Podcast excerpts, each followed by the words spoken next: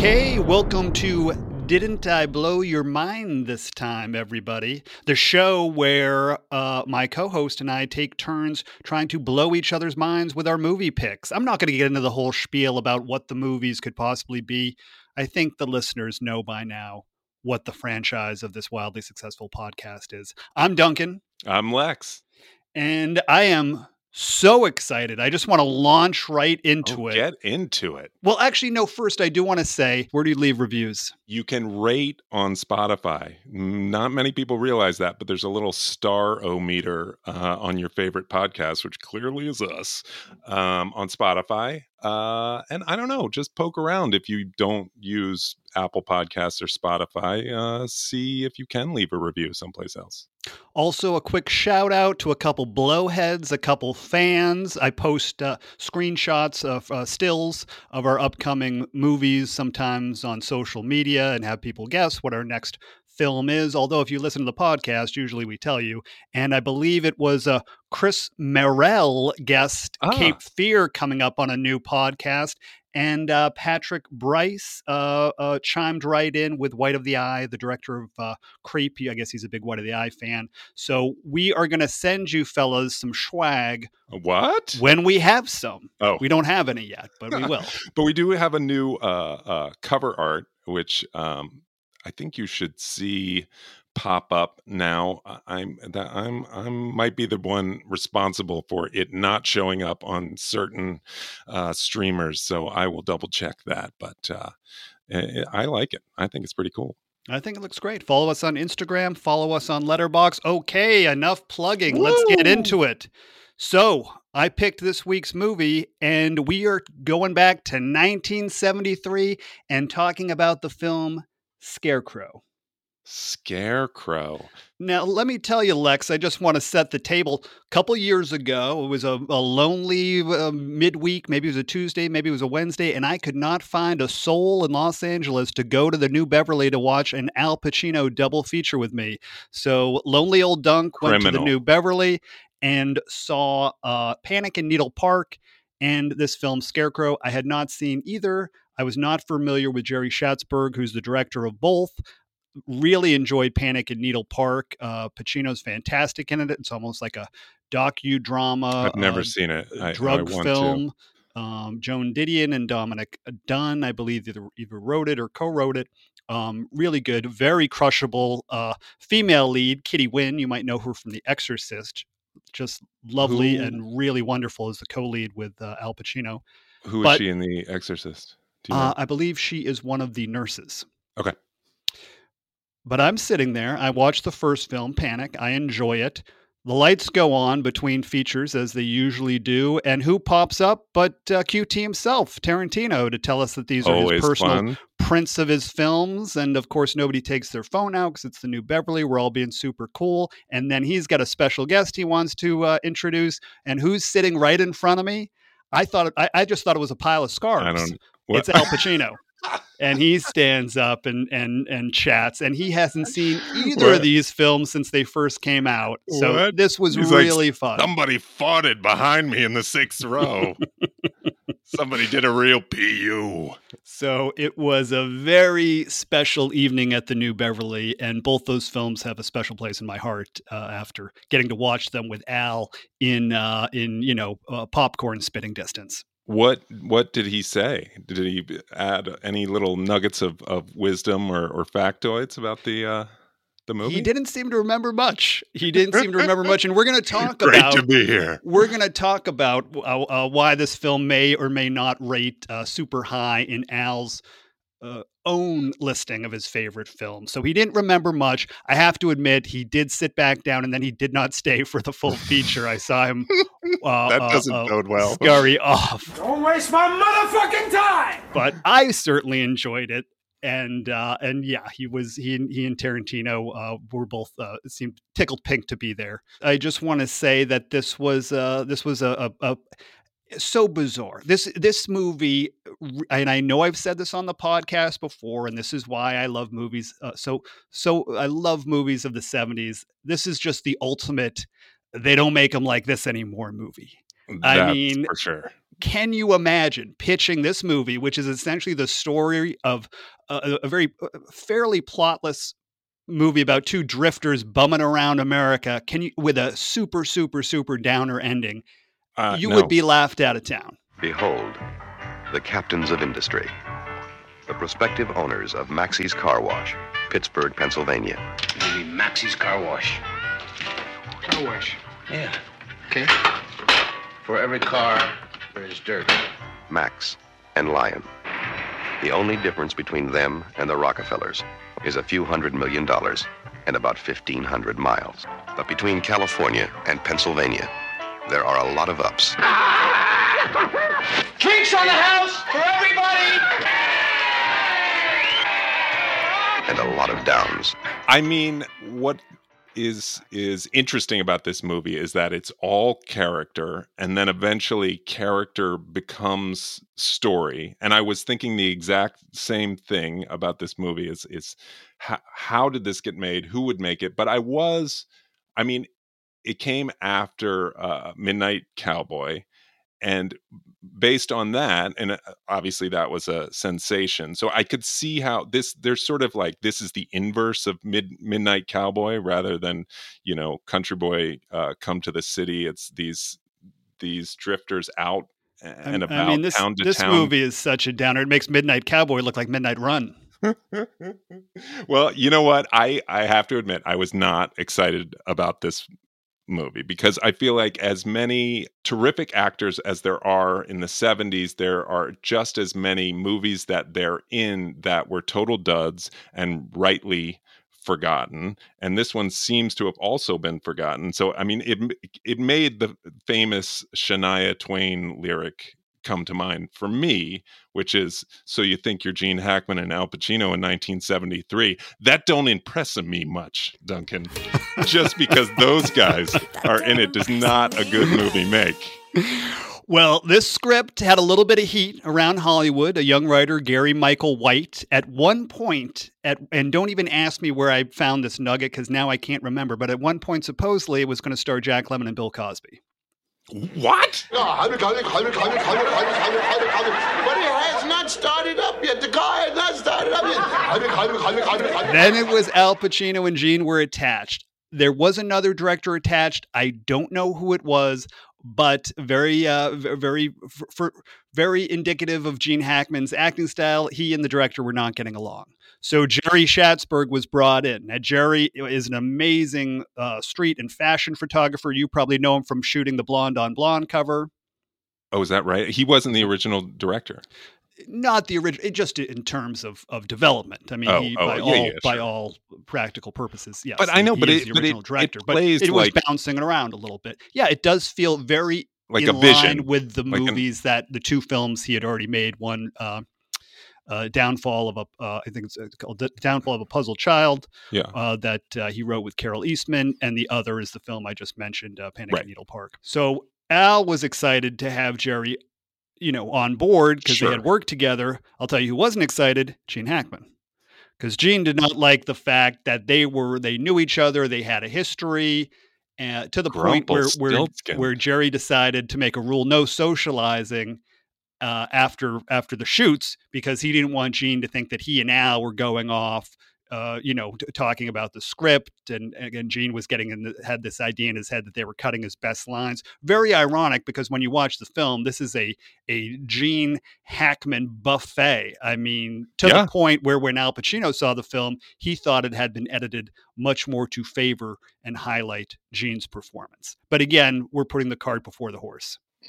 Well, I and I can see that for the first half, but there's a real uh because it's a, a real two-hander. There's a swap that happens midway through and Al definitely gets his moments. Uh although so I watched this twice uh to really dig in and I, I the Al Pacino performance while Gene chews up the scenery in the first half Al and Al surprisingly doesn't it's it's very nuanced it's it's very good um and e- extremely enjoyable he's doing uh, oddly he's doing some of the uh the bits of business he normally gets accused of in in later movies. He's doing them here, but it's appropriate to the character, and so it really works and seems seamless. Gene Hackman has a style of acting all his own.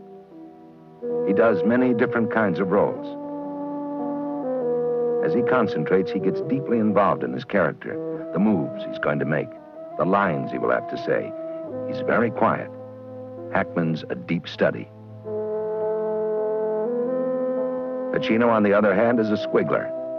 He gets himself up for a scene by walking it out, swinging, banging a stick, probing the reasons for his actions. The director of the movie, Jerry Schatzberg, brings these two diverse talents together, shaping their expressions into the way he sees it working out for his cameras. Yeah, well let's let's talk about that opening. And again, I'm not going to set the table with a big summary of what this movie is because I wouldn't even know where to start. This is It's- a movie I'll- no, about I'll two it. about two oh okay. Well, look at look at look at who wants to uh, do some summarizing. It's like a depressing Dumb and Dumber. Love it. Perfect. You nailed it. Max did six years in prison for beating the hell out of a guy, and it didn't teach him a thing. Okay. All right. No, Max. Just one way. Just one way. Get out. Believe it or not, Max is the brains of the partnership. Follow me. Plastic pipe for durability. Six hundred dollars. And then there's Lion, I think your specialty is going to be waxing. Waxing?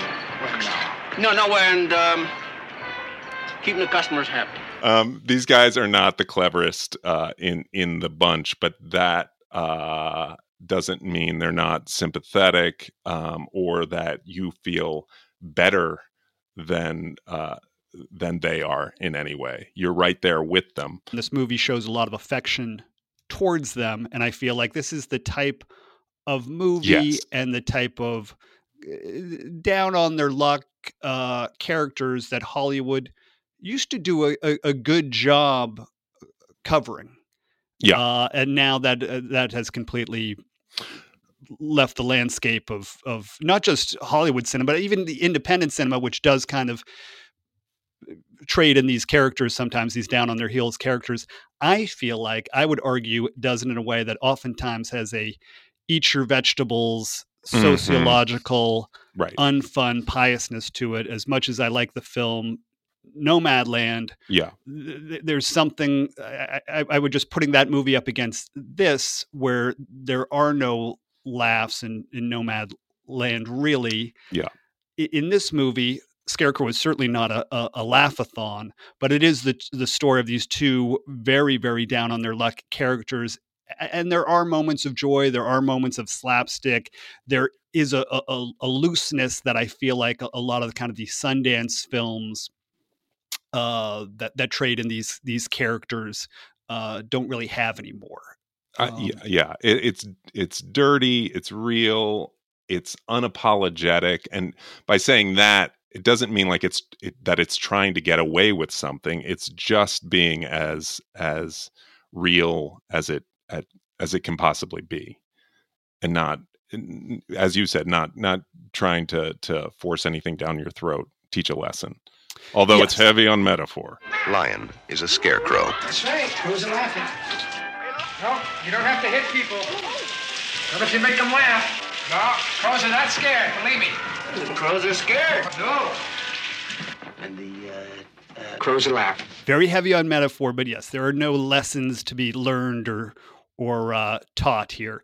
And it it it has a the movie has uh, like this kind of a threadbare homemade feel very much in what I read about the movie, which was how it, how it was shot. I mean, this was a under million dollar uh, kind of indie style road movie. The the characters go from Bakersfield to Detroit with lots of stops in between, and the director and the wonderful cinematographer Vilmos Zsigmond were really flying by the seat of their pants. Uh, they had a crew go, you know, you know, always forward scouting, but dur- this is during the shoot, going and scouting locations.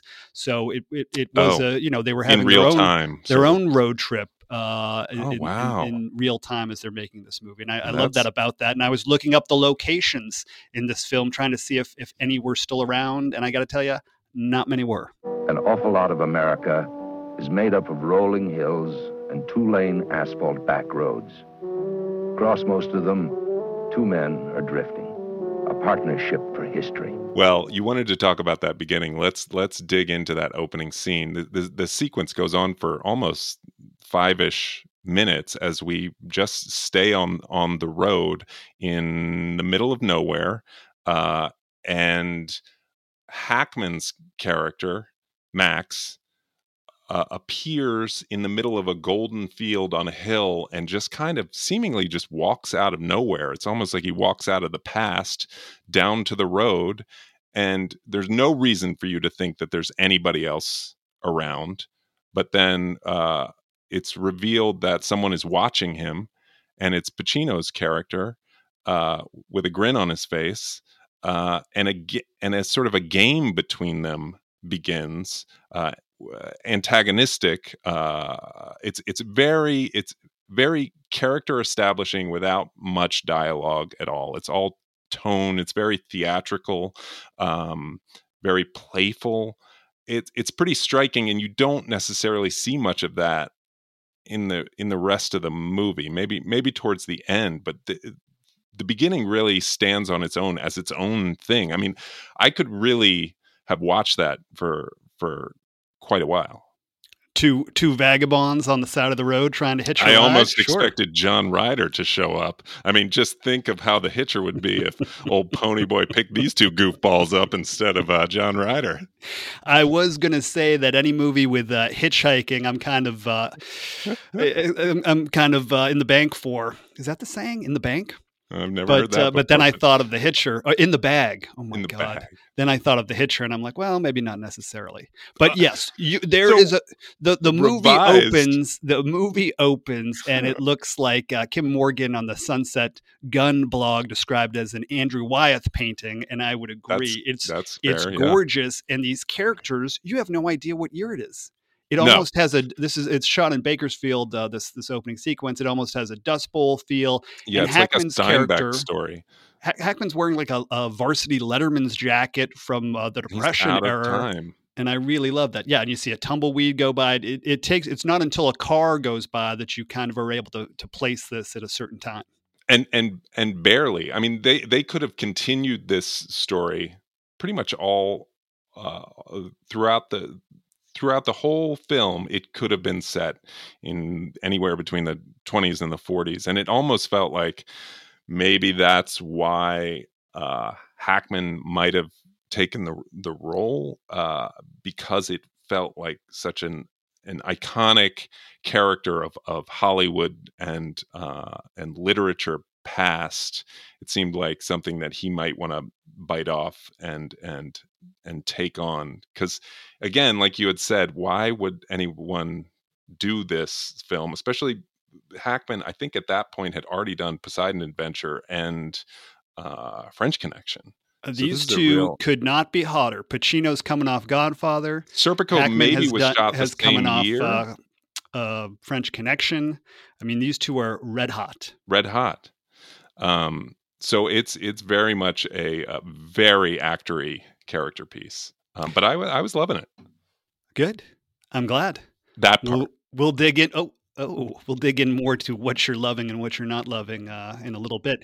But yes, these feel like it, the, the, the opening almost has this iconic feel. You're getting uh, you're getting uh, uh, shades of, of mice and men, and we Yeah. quickly meet uh, Hackman's Max character, who is this alpha dog ex-con coming out of nine years uh, nine years in the in the in the in the stony the stony prison. God, all types of antiquated sayings. The, the stony hotel, the brig, whatever you want to call it. Uh, and then Pacino, who is uh, he's goofy, he's a little weak, he's smiling, he's a little bit of a goofball, he's hammy, and he's coming out of a stint in the Navy, looking like kind of a handsome Ray Romano in this movie. I'll Um, go for that. He's very beta to to Gene's alpha, um, and and sort of sidles up to this guy, and Hackman almost begrudgingly takes him under uh, under the under his wing. his big meaty man wing. And yes, I feel like you're right. This movie, a lot of the locations, this opening sequence, it does feel timeless, and I think that is to give us almost this uh, uh, this time out of mind feel. This Mhm. this uh, uh, I love that Greil Marcus term, the old weird America, because both these Yeah. characters are are kind of in this Rip, Rip Van Winkle state where they've both been in these institutions Yeah, been for away. a number of years, and now we're going to try and and uh, reconnect and plug back into society. Hackman has this plan to open a a uh, car wash, but he's got his money stashed in Detroit, and Pacino is carrying a lamp that he wants to give to his son that he uh, doesn't know because he abandoned his uh, his baby mama, uh, pregnant baby mama, back in the day to join up at the Navy and make some money. And that's your plot. And that's it, baby. that's And, what uh, we're going to be doing in this movie. And like any two strangers that meet and try and uh, and try and thumb a ride together, they're they become fast friends pretty quick.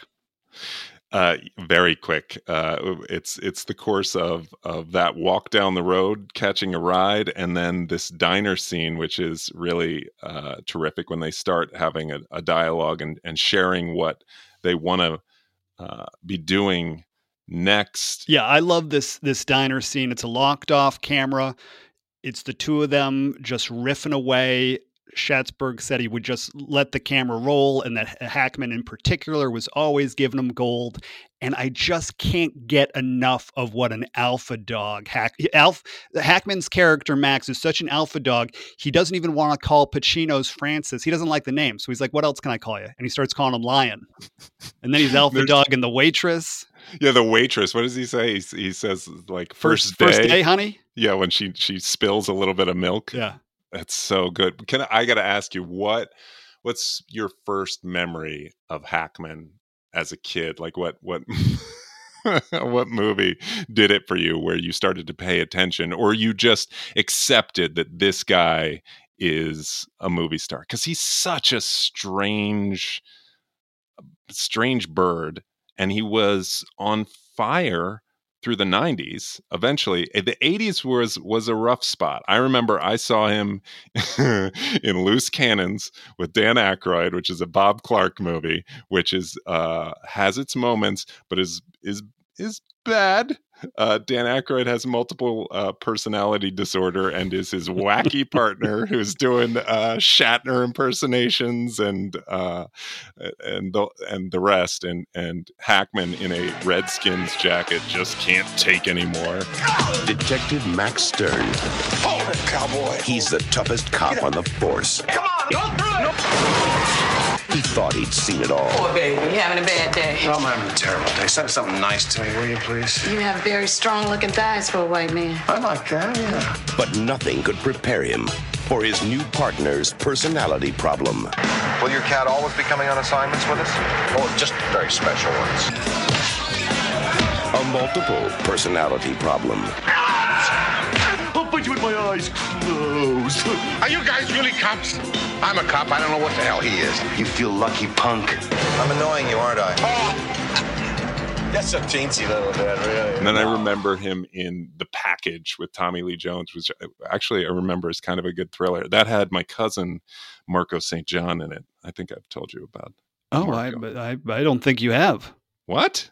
Marco Well- St. John, I do not know this actor. He's a character actor based out of New Orleans, and he's been in movies like, uh, well, anything set in New Orleans, he'll generally show up in. But he's been in like uh, Monster. He was the John in the woods that she kills. That's the undercover cop. And um, oh, he's famously the truck driver in Thelma and Louise. The hey, you bitches, that guy that they blow up his truck. Hold the phone.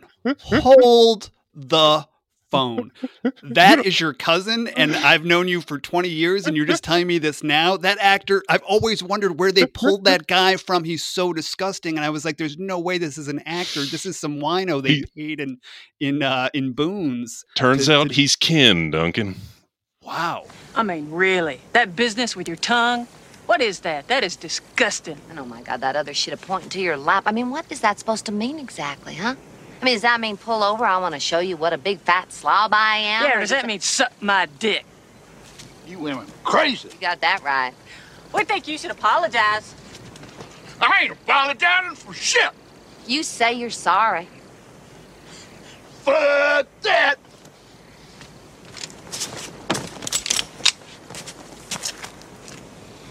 You say you're sorry, or I'm gonna make you fucking sorry. Oh, Jesus. I bet you even called us beavers on your CB radio, didn't you? Yeah. Sure did. Damn, I hate that. I hate being called a beaver, don't you? You gonna apologize or what? Fuck you!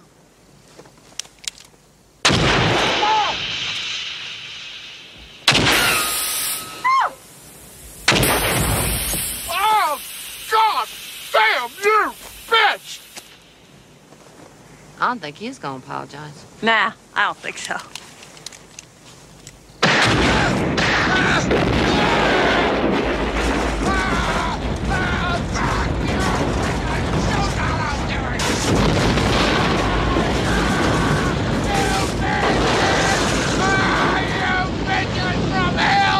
Wow. Okay. Well, we're going to talk. eventually the dream uh the dream doc is is is to do f- finding Marco as I go and and track Marco down wherever he is and and go through and walk you through his uh his filmography. I think he's the killer in Tightrope um a handful of other just check him out on IM- IMDb some good stuff. We're we're only a few minutes in. My mind's already blown on this podcast. I was just reading the New York Magazine about uh, Nepo babies. Lex, I had no idea you were a Nepo baby with this kind of like inroad My to the in? biz. Mhm. my big in.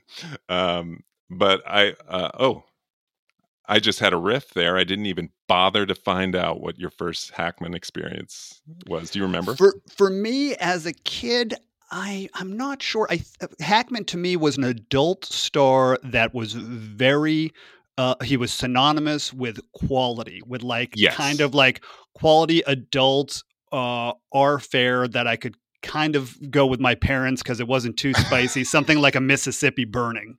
I remember seeing that. Uh, and, and he had this gravitas and he elevated something like Hoosiers, which I remember Right. liking, but he was so good in that. Uh, I, He's I don't. I don't remember the the critic who dis, who described it, but but there's a maybe it's Pauline Kael has has written about Hackman's anger, and that's Yes. really the the, it. the key to the performances. There was there was so much rage, He's simmering. Yeah, yeah, yeah, yeah.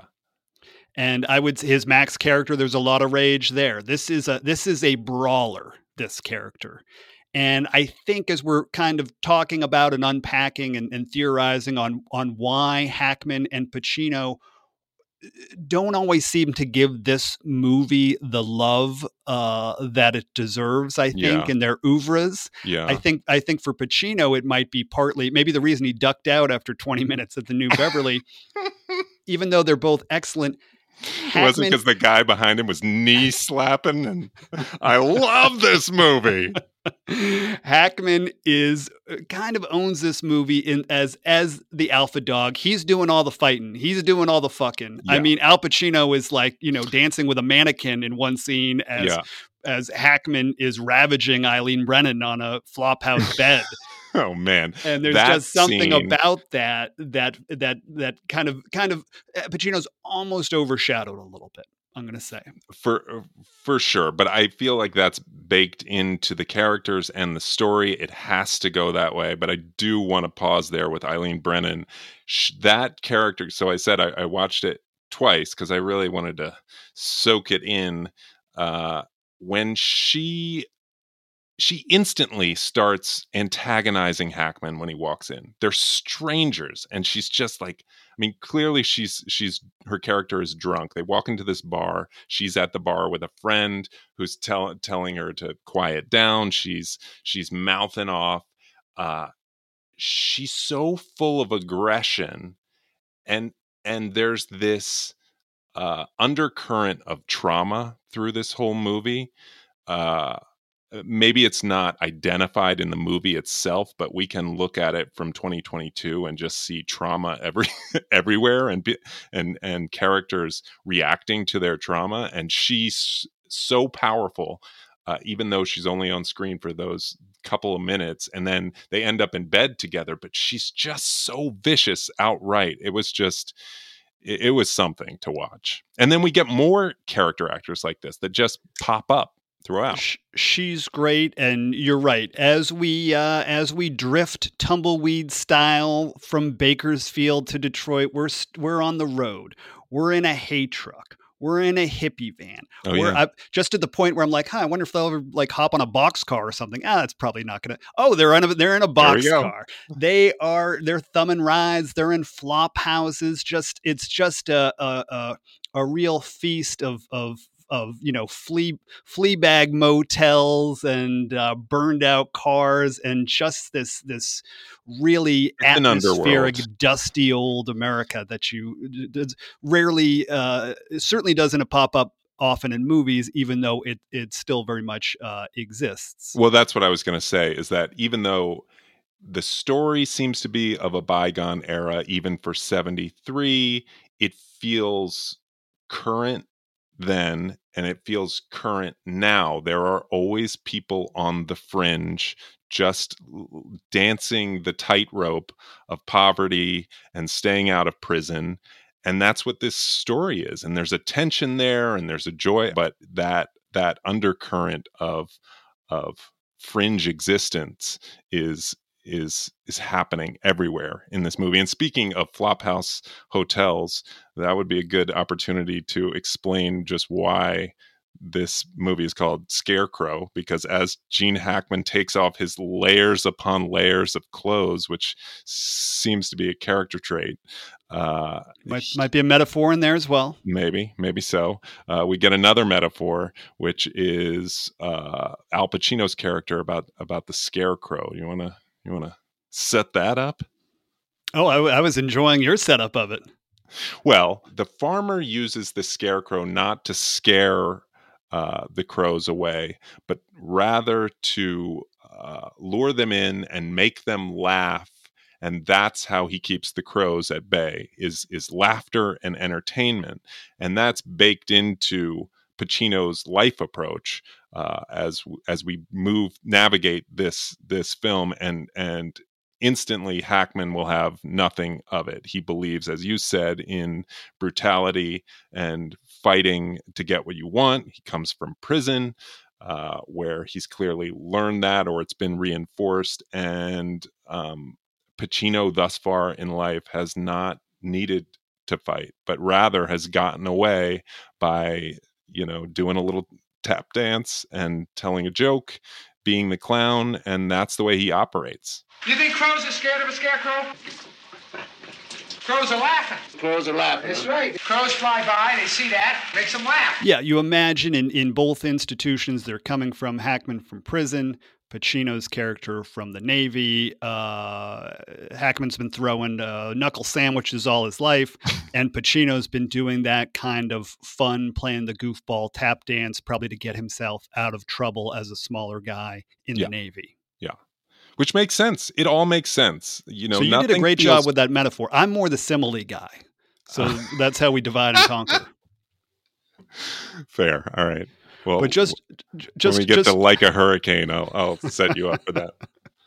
just talking about that that old weird America and these locations. There's a moment uh, about a third of the way through this road trip film where Hackman uh, says something like, "Hey, you know where we could get a great breakfast? There's this hobo jungle near here that uh, I really want to hit." And I, I, I, I've, I've, even though I've seen the movie a couple times, I rewinded. I'm like, "Hold, a hobo what?" You know? And no, that's not the hottest new brunch spot in Brooklyn. It's a literal hobo jungle, which is, I guess, just a hobo uh, uh, near a train type encampment. Is But that what he's be- talking about when he's like, it used to be great here, it was Yes. vibrant, there was all this stuff going on, and now it's gone, which Yes, speaks to the Rip Van Winkle He's thing. bemoaning the fact that there used to be guys in fingerless gloves standing on a trash can roasting hot dogs, and now it's some kind of I don't know meat packing plant or something. So Or they have to go someplace else for breakfast. right, right. Oh, that's amazing. and those those are the some of the the yeah the little details that I really love in this. And and I would say there there's a bar that they go to where they have this kind of uh, celebratory big night. They're meeting ladies. They're making speeches. For some reason all of a sudden Al Pacino's character is in a spacesuit. I mean, I, that was strange, but uh, again, gorgeously shot. When they all fall out onto the street, that uh, I've never quite seen a, a a bar celebration shot that way, and it's it it there are these moments throughout that just sweep you away with beauty, even though we're just you know writhing around in the mud for for the majority of it.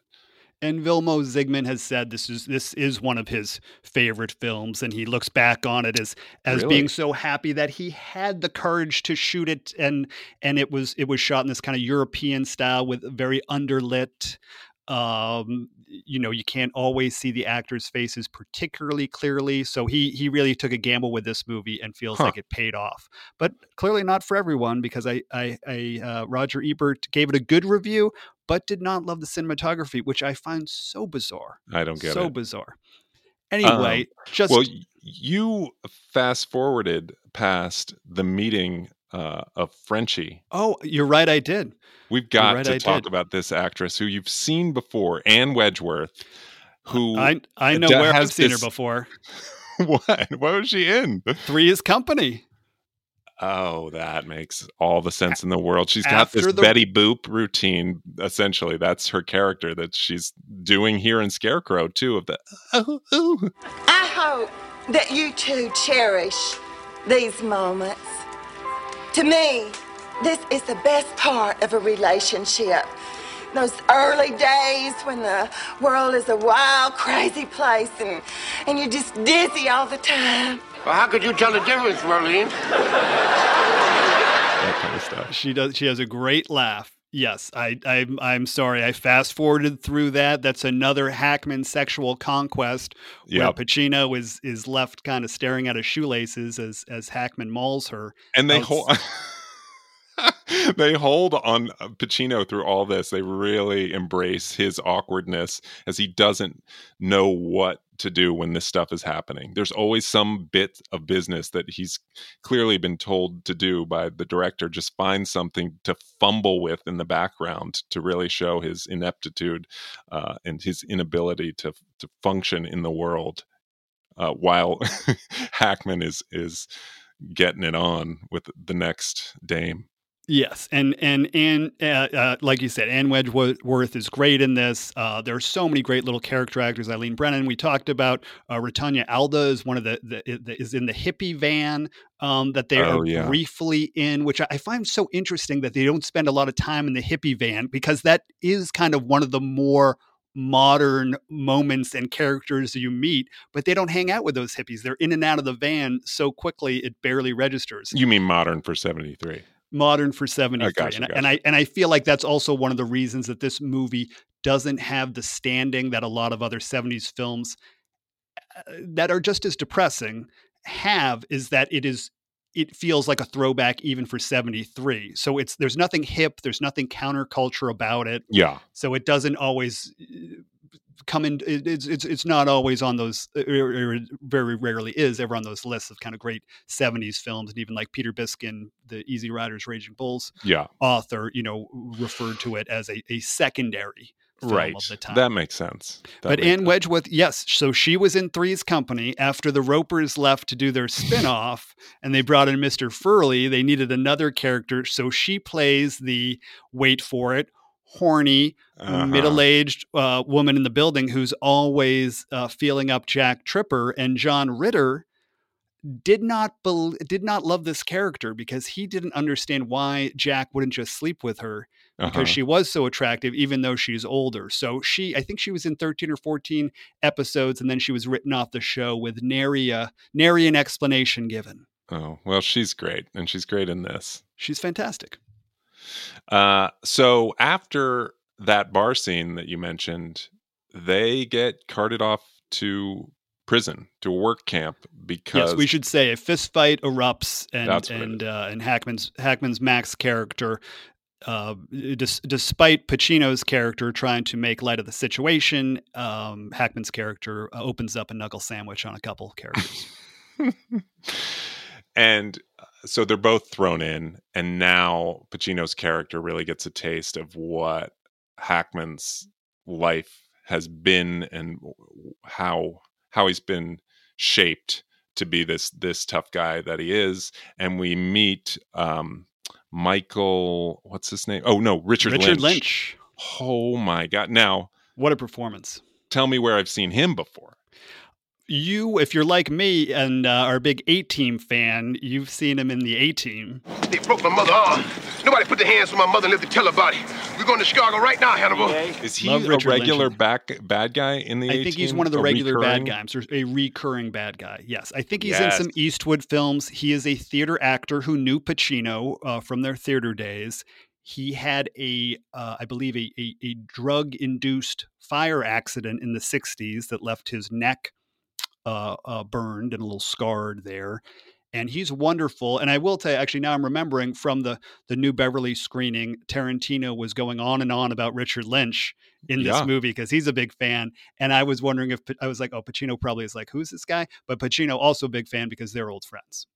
He's fantastic in this, and So- it's clear that he's a trained and excellent actor. So he's great. I love a road picture that just like stops maybe 40 40% of the way through and becomes a prison picture for about twenty minutes. Uh, this this this amazing work farm I think they're in in Colorado. And yes, uh, just to just to mention, so previously the Pacino character has asked uh, Hackman, uh, so what you know, how did you use to get laid in prison? yeah, and there is a ooh, Goo awkward goo. silence uh, uh, uh, following. So so you kind of fill in the blanks, and then now now they are both uh, in prison, navigating all that entails in a '70s film of this kind. And Richard Lynch's character plays a real operator in the Mhm. prison who is more than happy to take uh, Pacino's Lionel under his not quite so muscular wing. right. And there's just a lot of great detail here where you have the Richard Lynch character talking to the prison guard. He's setting him up with some uh, some, you know, sex, you know, some prostitutes outside the prison in exchange for cushier work details. And that includes Pacino. And you don't know what this guy's game is. And meanwhile, uh, Pacino and Hackman are on the outs, right? Because ha- uh, Pacino blames Hackman for getting them in this situation. And so Hackman is watching this from a distance, and you get the sense that he knows what's up with this guy. Uh, but because they're they've they've broken up essentially there there's no intervention until it's too late Yes, although I wouldn't say too too late. There is a scene with with Pacino and uh, the Richard Lynch character. There's a there, uh, the Richard Lynch character tries a, a seduction and then a physical assault. Uh, that then turns into a, a massive beating when Pacino will not uh, submit. Igor, you crazy monster. I know, I know. Get out. Go back. Go back. Don't make fun of me. I mean, don't make fun of me, you know. It's, I'm not making fun of you. What are you doing? Kind of sensitive. I'll show you what I'm doing. Riley, What? come on. but it's not said that there isn't a rape That is true. That is true. Uh, here we are again on this podcast with another sexual assault. Yes, yes, Oh, based on the Hackman and and how traumatized Pacino is, and uh, after. But I, I will say something I found uh, darkly humorous is when the Richard Lynch character is talking about how lonely he is in prison. You're, you're kind of getting a sense of like, uh oh, hold on, what, now I know why this guy's being so nice. And he's starting the seduction, and he says He to is Pacino, charming. He's very charming. Uh, and he says to Pacino, guess how long I'm in for? And Pacino says, how long? And he says, 16 months. For me, I breathed like a sigh of relief. I was like, oh, okay, 16 months.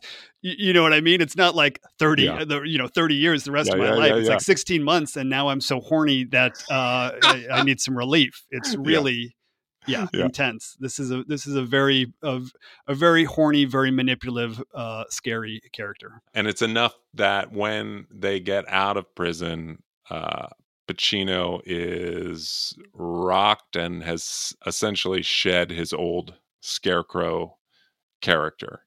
Um, and then we have a bar scene where it seems like uh, Hackman's up to the same old uh, fisticuffs again, but there's a flip there where it's almost as if Hackman has has has learned something through Pacino's or witnessing his little buddy uh, be traumatized so so horribly that he finally takes on that scarecrow point of point of view and does what we don't think is going to happen and makes the bar laugh, makes the whole diffuses a, a fight and makes the whole bar laugh. You're a scarecrow.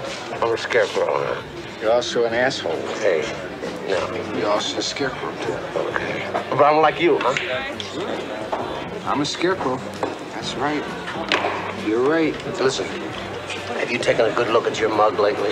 Have you eyeballed it? I mean, if that's what being a scarecrow is, I don't want any part of that, I'll tell you. Scarecrows are beautiful.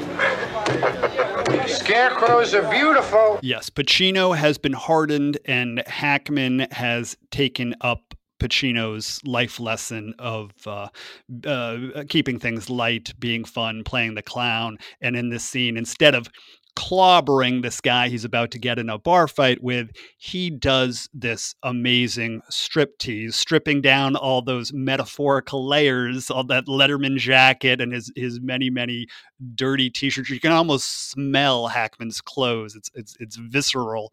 Um, I love his costume in this, but I love the striptease. I love it. I love panning around the bar and you see all these faces uh, so many of these guys uh, I've I've heard Schatzberg say in interviews were actors they were they were paying with uh, or were extras just locals they were paying with booze and you can see it in their faces uh, that that's what makes the scene to me is you've got this real bar crowd just delighted in Hackman's goofy striptease smiling their tooth you know in, in some cases slightly toothy or non-toothy grins and it's it's just great and it's a it, sign of things to come to because it's not, it's going to be a little bit before Hackman is in an outright comedy or even gets to to play uh, a comedic character, even if it's in a in a drama or or a serious film. But you get glints of that comedic timing and capability. I mean,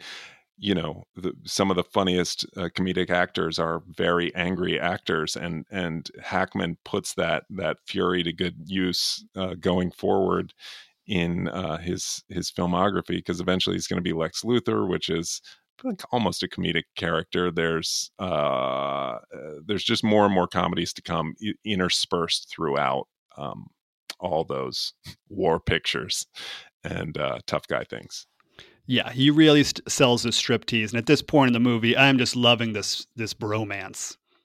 Yeah, it's it's super charming and super effective, and by that point, you really get a sense of what the movie is doing. Where in the first half, I mean, it's about a freewheeling duo, but the movie feels like it's freewheeling, and you're not really sure where the hell this thing is going. But once that character switch uh, gets dialed in, you get a sense of of what this is, and it's it's it's what I was mentioning before, which is the, in this case, the characters really are the story because the plot is so light. At this point in the movie, you almost feel like you almost feel like things could end up okay for these two characters. And boy, would you be mistaken. Holy shit balls. Basically, Pacino want they they're getting closer to where Pacino's going to be able to uh, knock on the door of his uh, his ex-girlfriend, uh, mother of his his child, and introduce himself to the kid. But Hackman is saying, "Why don't Why don't you just call ahead?" Which he he he asks questions like that before, which is, "Why don't why don't you let her know that you're coming? And Pacino's rationale is that because she can hang up. If I'm on the doorstep, it'll be harder for her to turn me away. He's anticipating that this is not going to go well. And because we need to make a movie, and him making the phone call so earlier would would, would, kind of uh, be, be problematic for the plot. That's true. But we finally get that phone call, and it is a, a fucking doozy. We get that phone call uh, to his his his ex. I, I, am not sure if it was his wife or his baby mama, um, and we see her side of the phone call quite prominently.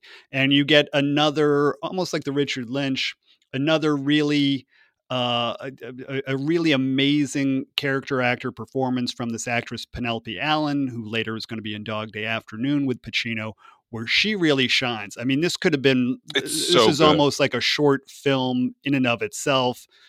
She has to pack in five years of rage that she's felt uh, against Lionel for abandoning uh, her and her soon to be child. She was pregnant when he left for the Navy. And she's got to pack in all that rage and and and and relay it over the phone. And man, does she ever! Sure, sure. Send the money and see the world. Leave Annie here. Leave me here in this goddamn stinking slum, you bastard, you! Please, Annie. Look, look, An- Annie, please. Look, let me come over. I don't want to see you. You just get away. You just stay away and get out.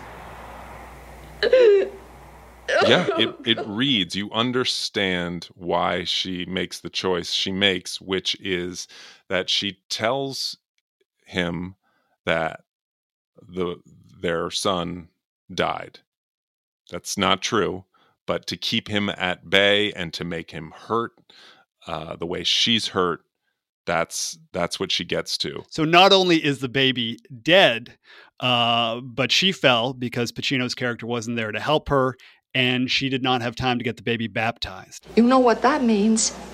That soul cannot go to heaven, Francis. That's what you did for your son's soul, you bastard. You sent it into limbo. That soul cannot go to heaven.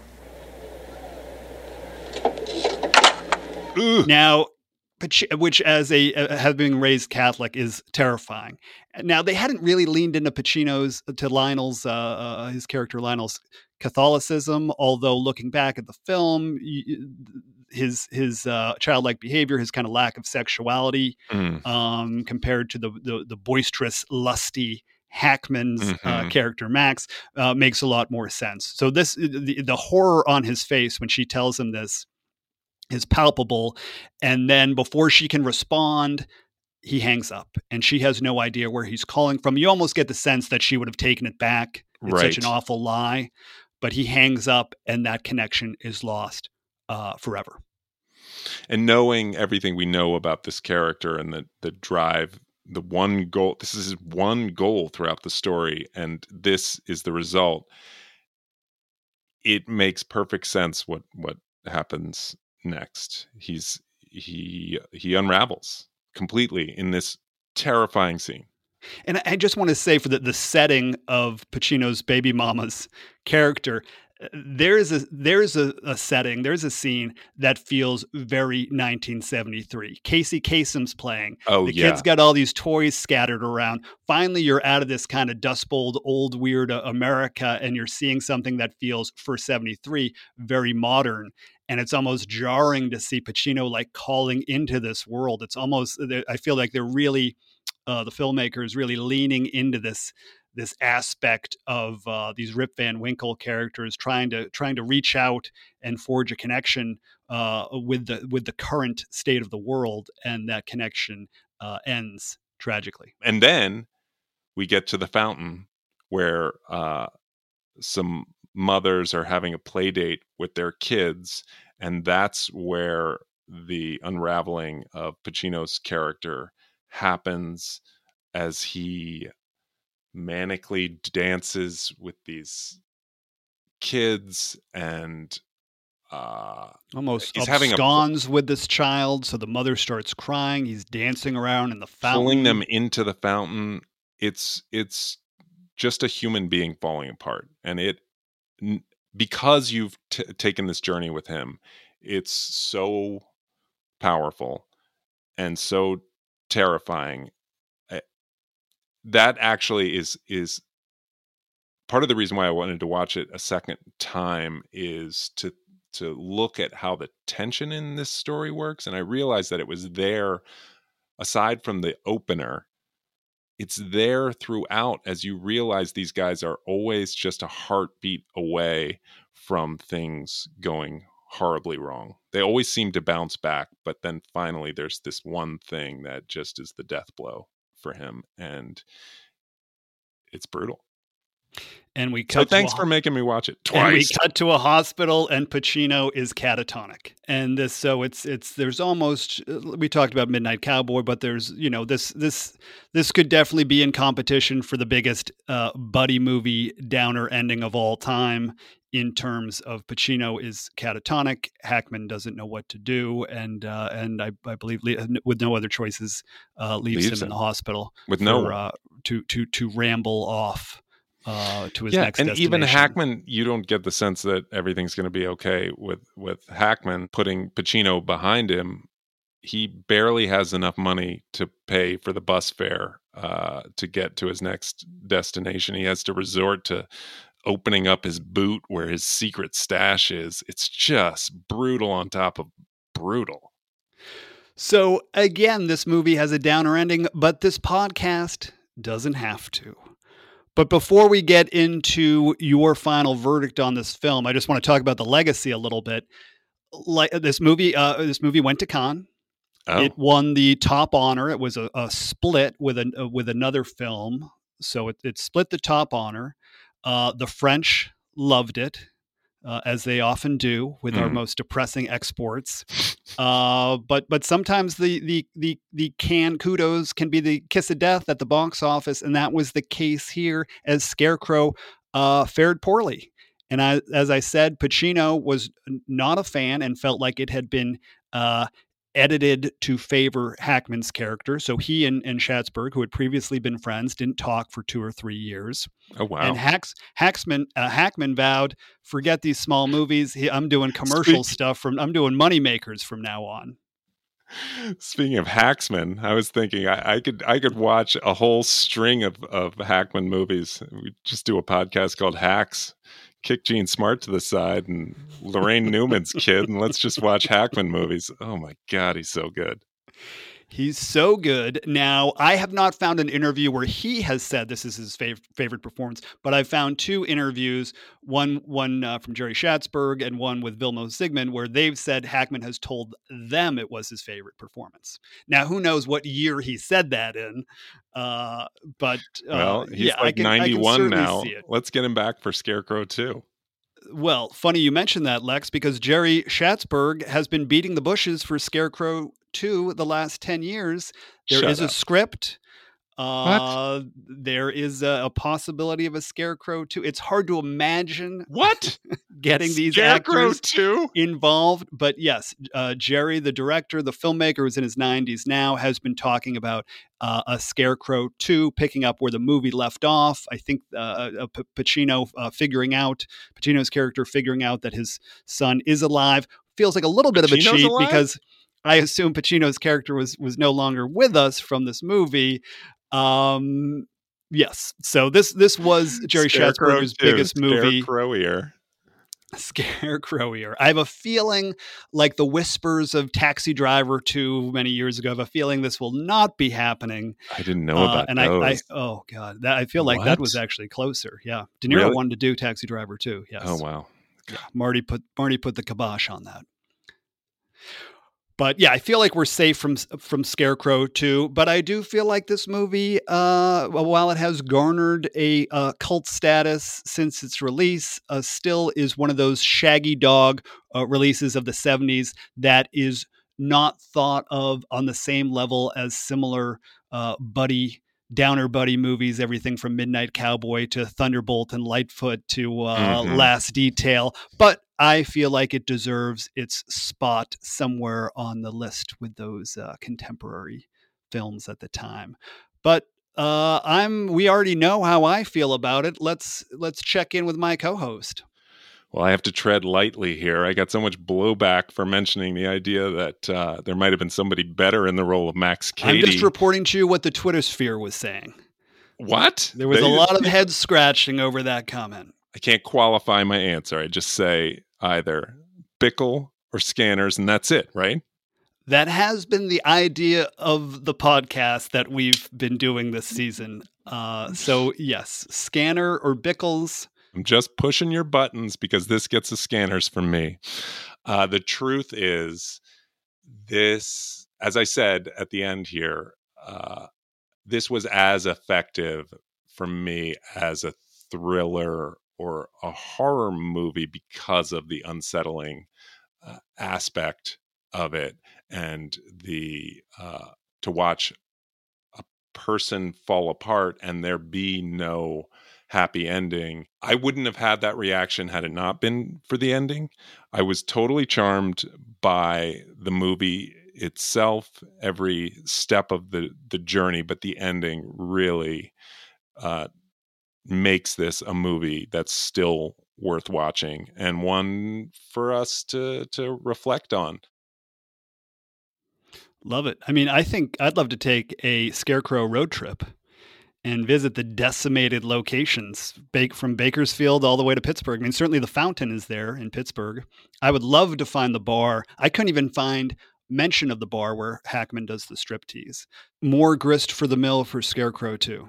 That's the navigation across TJ Maxx's and um, uh, public lands and, and Dick's Sporting Goods. That's that's going to be the backdrop for Scarecrow, Scarecrow too. Well, I picked another winner, and I'll tell you another thing the Twitter sphere the Twitter sphere uh, likes is they like to know what the next film is, and I'm also on the edge of my seat.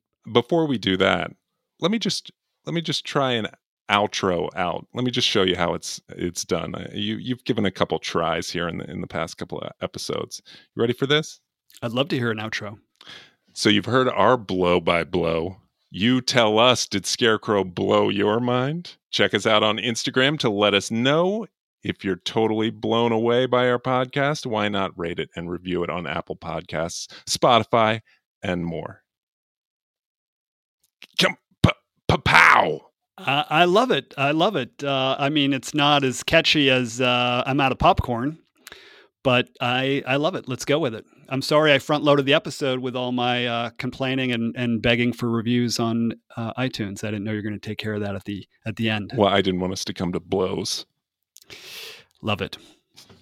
On that note, what is the next gritted, movie? I love it. I love gritted it. teeth. Um, okay. We need to end this season on a high note, something fun, get us out of Duncan's dreary bar obsession. Tune in for our last episode of the season when I make Duncan watch Clifford, starring Martin Short and Charles Grodin, which, given that firepower, is insane that you have not seen it. It is bizarre. I might have a thing or two to say about Charles Grodin. Uh, expect that episode to run long. I can't wait. All right. Catch you later. Yeah.